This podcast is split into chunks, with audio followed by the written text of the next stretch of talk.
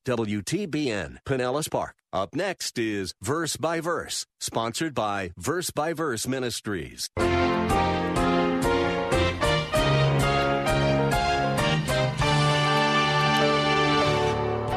Now, the point is this there is no image, either in heaven or on earth or in the sea, that really shows God's glory. There's nothing. There's nothing.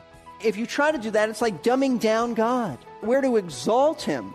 Any positive thought you can have of God, He is far beyond all of that. There is no visible representation that adequately captures the greatness and the grandeur of God as the infinite, eternal, holy God. The famous Christian author and scholar C.S. Lewis recognized that we tend to focus our thoughts upon some internal concept or perhaps a composite image of God. In his book, The Screwtape Letters, Lewis depicted a knowledgeable devil advising his understudy to keep people focused on their conceptual God rather than the living God. The devil warns once all his thoughts and images have been flung aside, and the man trusts himself to the completely real, external, invisible presence there with him in the room and never knowable by him as he is known by it, why, then it is that the incalculable may occur. I want to thank you for joining us for another broadcast of Verse by Verse. Today we are continuing Pastor Steve's sermon on the second of the Ten Commandments, in which we learn the importance of worshiping the true God in the proper manner. Here's Pastor Steve to tell us more. God wanted Israel to understand that he was not to be worshiped the way other gods were to be worshiped. Unlike the false gods of the world, our God, the one true God, is invisible. He has no form. He is invisible, and they were not to reduce him to some visual form or representation in their worship. In fact, years later, in Deuteronomy chapter 4 and explaining to the children of Israel about this, Moses clarifies this, and this is important to understand. Deuteronomy comes at uh, about the end of the 40 year wanderings that the children of Israel had, and, and that generation pretty much had died out. Moses would not be allowed to go into the promised land because of his own sin. But before he died, he, he writes Deuteronomy and he explains to the children of Israel about the laws that were given to their fathers. And in clarifying to the children of the original generation, he explains the issue here. If you look at Deuteronomy chapter 4, verse 15, we read this Moses said, So watch yourselves carefully, since you did not see any form on the day the Lord made uh, spoke to you rather at Horeb, that would be Mount Sinai, from the midst of the fire. He's saying there's no form. Remember that. There was no form that God spoke to you in. So that you do not act corruptly and make a graven image for yourself in the form of any figure, the likeness of male or female, the likeness of, of any animal that is on the earth, the likeness of any winged bird that flies in the sky, the likeness of anything that creeps on the ground, the likeness of any fish that is in the water below the earth. And beware not to lift up your eyes to heaven and see the sun and the moon and the stars, all the hosts of the heaven, and be drawn away and worship them and serve them. I mean, that's the point. That's the clarification. You see, it, it's not that God is, is warning the people here about worshiping a false God. That already was dealt with in the first commandment. He's warning them about worshiping the true God by reducing him to some visual aid, just like all the other pagan nations. And yet, folks, tragically, this is precisely what Israel did when they made the golden calf. Let's look at that. Exodus 32. Remember, we looked at this last week. We said how ridiculous it was. This is, this is the story where Aaron said, The people asked me to, uh, to do this. I got all their jewelry. I threw it in the fire, and this calf came out. I don't know how it got here. It just, you know, kind of like in our day, we'd say, if you believe that, then you'd believe that Elvis is still alive. I mean, that's just amazing. But that's what he tried to pull. I don't know, Moses, how it got here, but I want you to know, you look at that and you think, how wicked.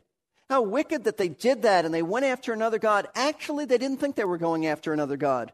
They did not think that. They thought they were worshiping Jehovah, the Lord God, when they were doing that. You say, well, how, how'd you get that? Exodus 32. Let's look at this. Verse 1. Now, when the people saw that Moses delayed to come down from the mountain, the people assembled about Aaron and said to him, Come, Make us a God who will go before us. As for this Moses, the man who brought us up from the land of Egypt, we don't know what's become of him. Why? You know why? Because he's in the mountain getting, getting more commandments and, and getting the Ten Commandments put on tablets of stone, with the finger of God actually put him there. And Aaron said to them, Tear off the gold rings which are in the ears of your wives, your sons, your daughters, bring them to me. Then all the people tore off the gold rings which were in their ears and brought them to Aaron. He took this from their hand. Now watch this. He fashioned it with a, with a graving tool. So we get the expression graven image. It means carved tool and made it into a molten calf. And they said, This is your God, O Israel, who brought you up from the land of Egypt. Now, if you just look at that alone, you might think, Oh, now look at them. They're going after a false God. But that's not what they were thinking. And, and you see this in verse 5. Now, when Aaron saw this, he built an altar before it, and Aaron made a proclamation and said, Tomorrow shall be a feast to the Lord. Jehovah. Well, in Aaron's mind and in the people's mind, they considered this worship to be of God. They considered it to be of God. And they're thinking they weren't abandoning the one true God for another God. They thought they were honoring God by using a symbol of power, a bull or a, or a calf, to represent the Lord who had so powerfully delivered them from Egypt. That is precisely what's in their thinking. And that is precisely what God has forbidden in the second commandment. One scholar put it this way they broke the law before God even had time to deliver it to them on tablets of stone. Such is the tendency, he writes, of every carnal heart. But that's what was going on. It wasn't in their minds that they were going after a false God. It, they, were, they were worshiping the true God, but what they were doing was worshiping in a wicked, wicked way. And I want you to understand that this, the, the violation of this commandment is extremely wicked. It is hideous to God. Why is this such a big deal? And I need to clarify this because some people say, but you know what? An image helps me. Uh, if I have a cross in front of me or some kind of religious object or an icon, I don't worship that, but I feel closer to God. This is a very relevant subject.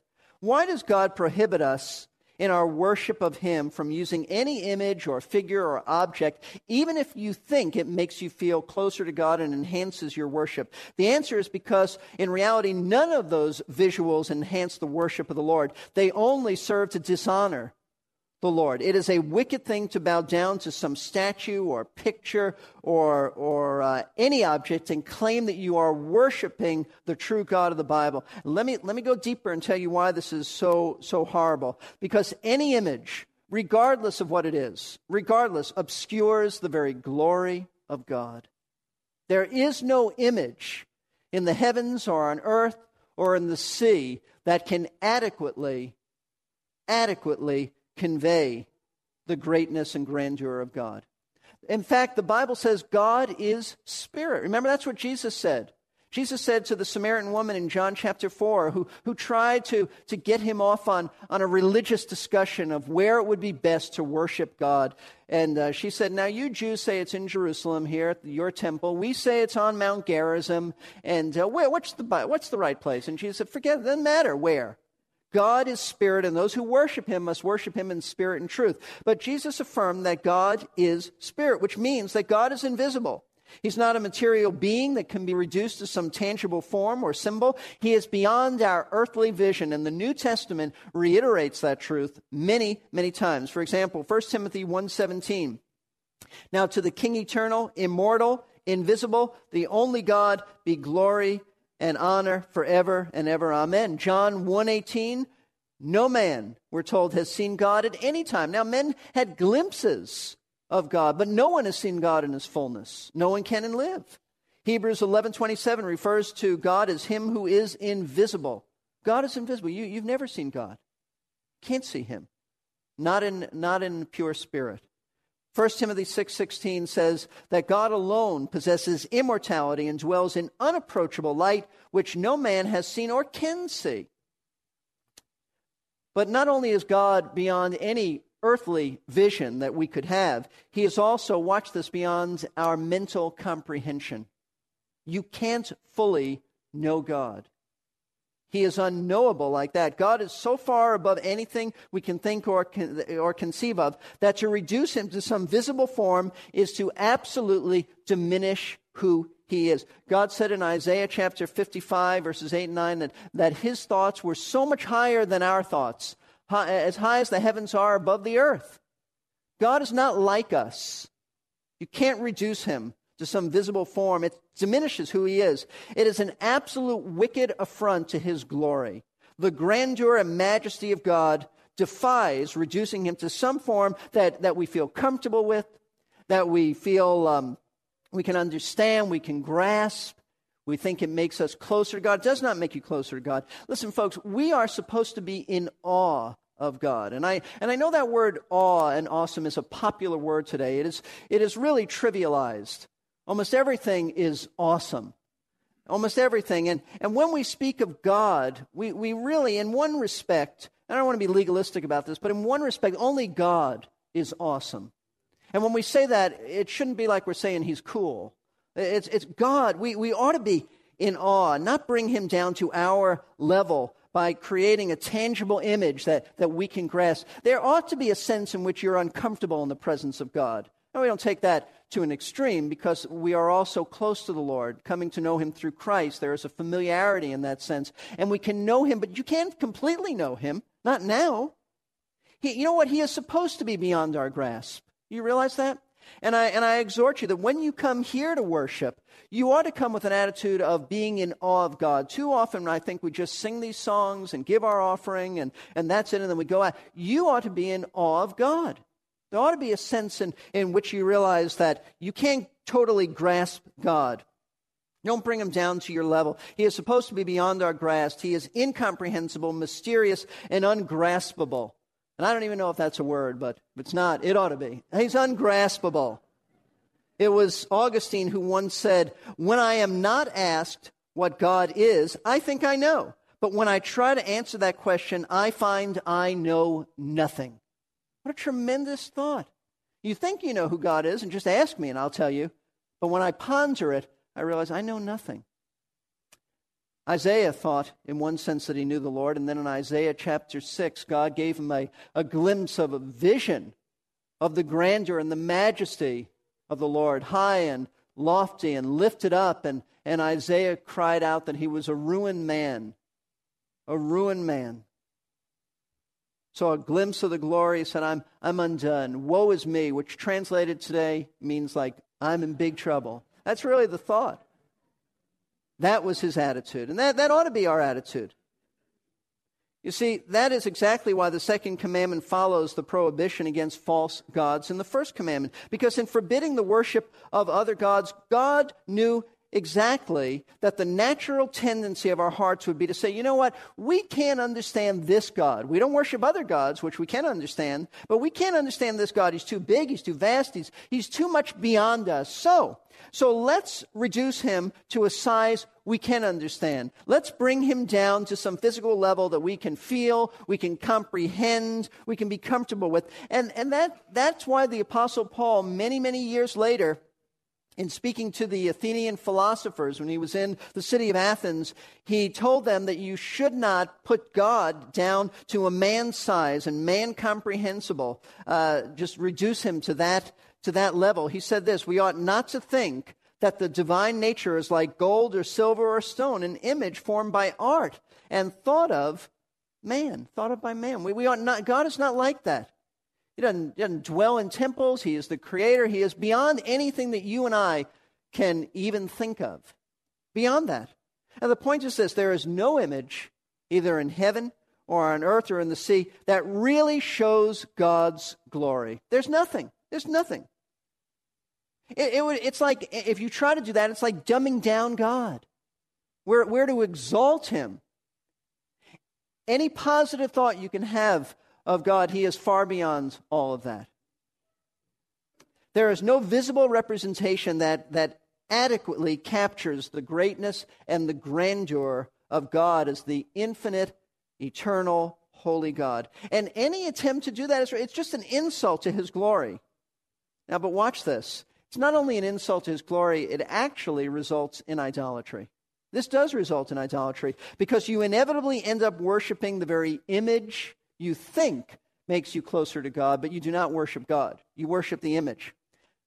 Now, how does the second commandment apply to us? I'm going to bring in about image, images here in idolatry.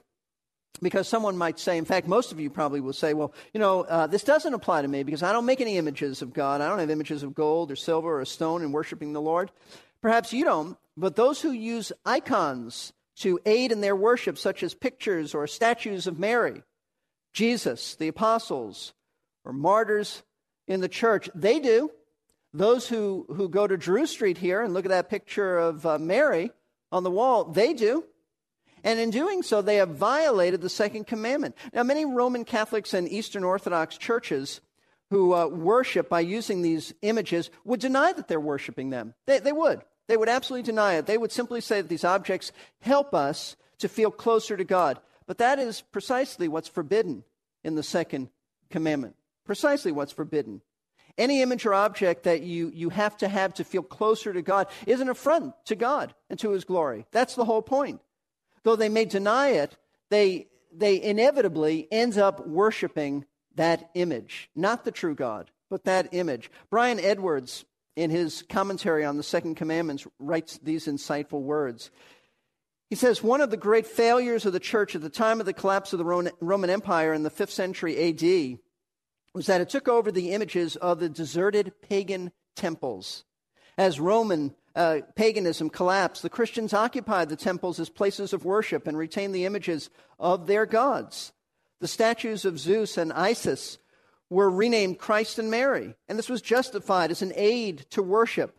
No one intended to worship these idols, but simply to use them as aids. Soon the inevitable happened, and they became objects of worship. The people began kissing the images of Mary and of Christ and the images of the saints. They, they lit candles in front of them and burned incense to them, just like the pagan worshippers had done before uh, Isis and Zeus.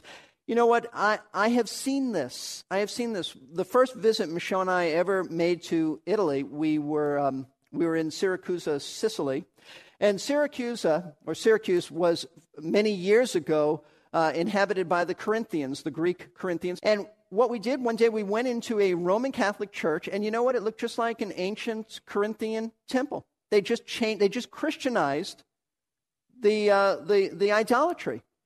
Instead of the names of, of pagan Greek gods, they just put what I, what I said. They had you know, Mary and the martyrs and, and Jesus, the apostles, and, and people in history and all that. It, it was really it, what it was, it was Christianized paganism. That's all it was. See, anytime you use an object in your worship, that object inevitably must become an idol that you worship. You, you, you can't avoid that.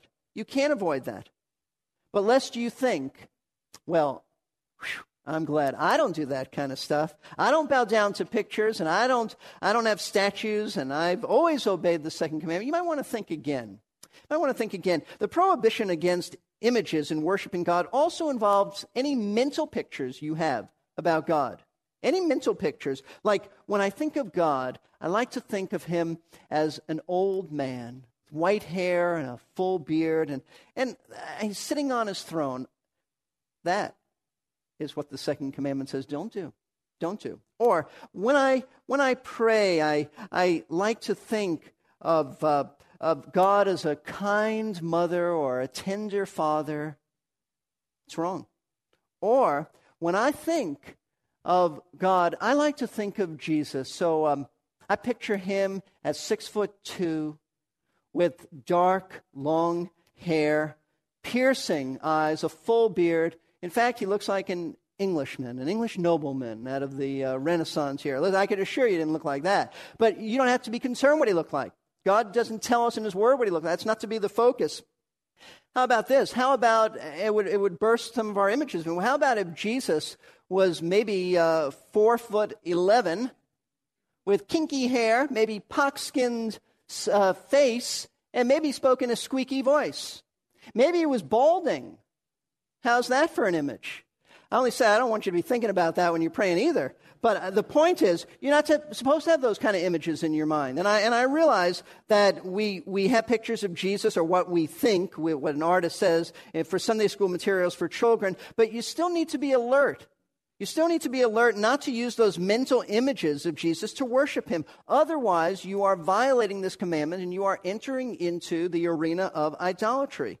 And be careful, certainly, that you don't use any religious symbol that uh, use it as a piece of worship. Listen, if this beautiful cross behind me ever becomes a piece of worship here, we'll, we'll take it down. It's not.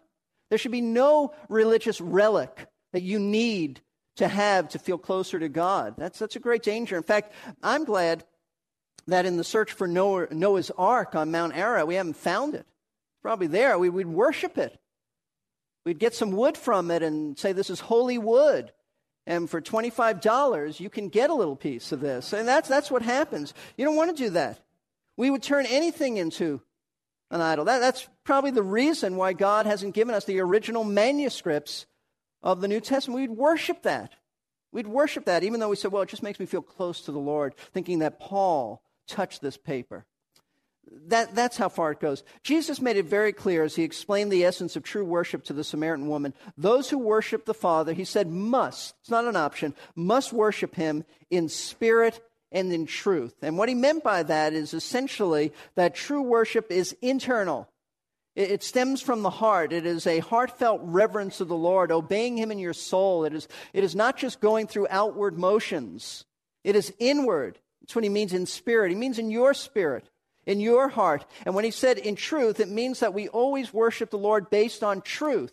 The truth of his word. His word reveals his character. We don't, we don't base our worship on what we think he looks like or some image we come up with. See, any worship that involves some object or image always portrays God in a way that is not truthful. God is not like any picture.